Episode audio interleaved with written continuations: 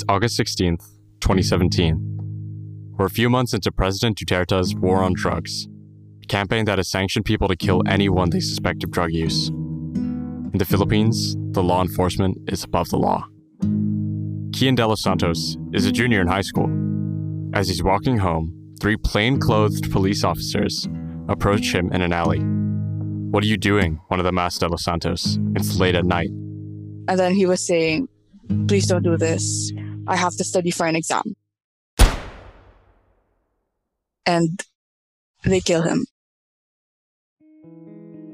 Bea de Legazpi was 16 when she went to protest the murder of Kian De Los Santos.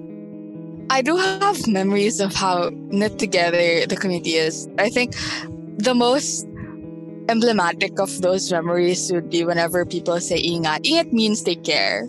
After the protest, people say ingat, make sure you text me when you get home, which is normal, but it's a bit heavier when it comes from the protest because everyone knows that there is something at stake. When they get home, it's possible they might be followed. Actually, you're not even sure if you can get home sometimes because you might run into a police officer. But the fact that everyone makes sure to know if you're home or not is quite heartwarming to see. Like, even if you don't know each other yet, even if you just met in the protest, it's nice to see that people are there to protect you. They and the students marched down one of Manila's busiest highways. They held a moment of silence at 8:24 p.m. The same time police officers killed Delos Santos one week prior. What did it feel like to be at that protest? It was a very solemn protest because there was the understanding that the person who died, who was Kian de los Santos, was someone who was also the same age as us, could have been us if we were in that area.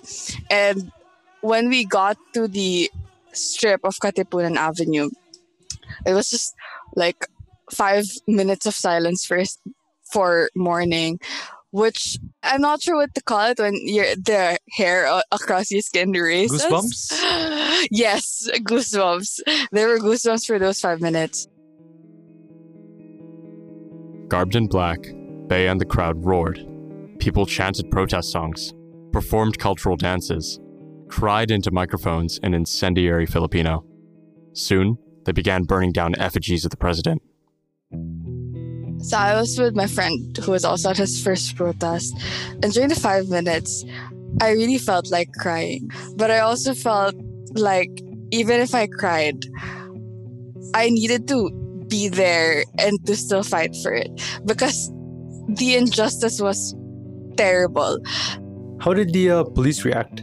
When I was there, there were police officers who were trying to pull people away from the protest. What they do is they link up their arms together and make sure that no one is left behind, no one is accidentally pulled away. They push those police officers away to protect the people that are with them.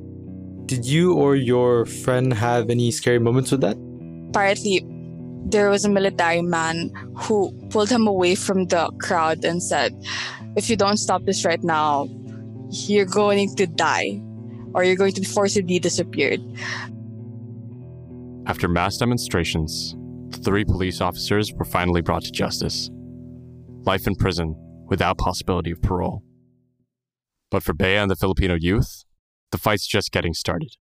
Duterte is still in power, and his war on drugs continues to claim innocent lives. I think that it's scary to protest against a big institution. But when you find something wrong, what gives me a lot of comfort is knowing that I'm not alone. Togetherness is an important value in protests. Protests only work because there are other people around you who can support you. So, if you could go back in time, what would you say to your younger self? Take a stand.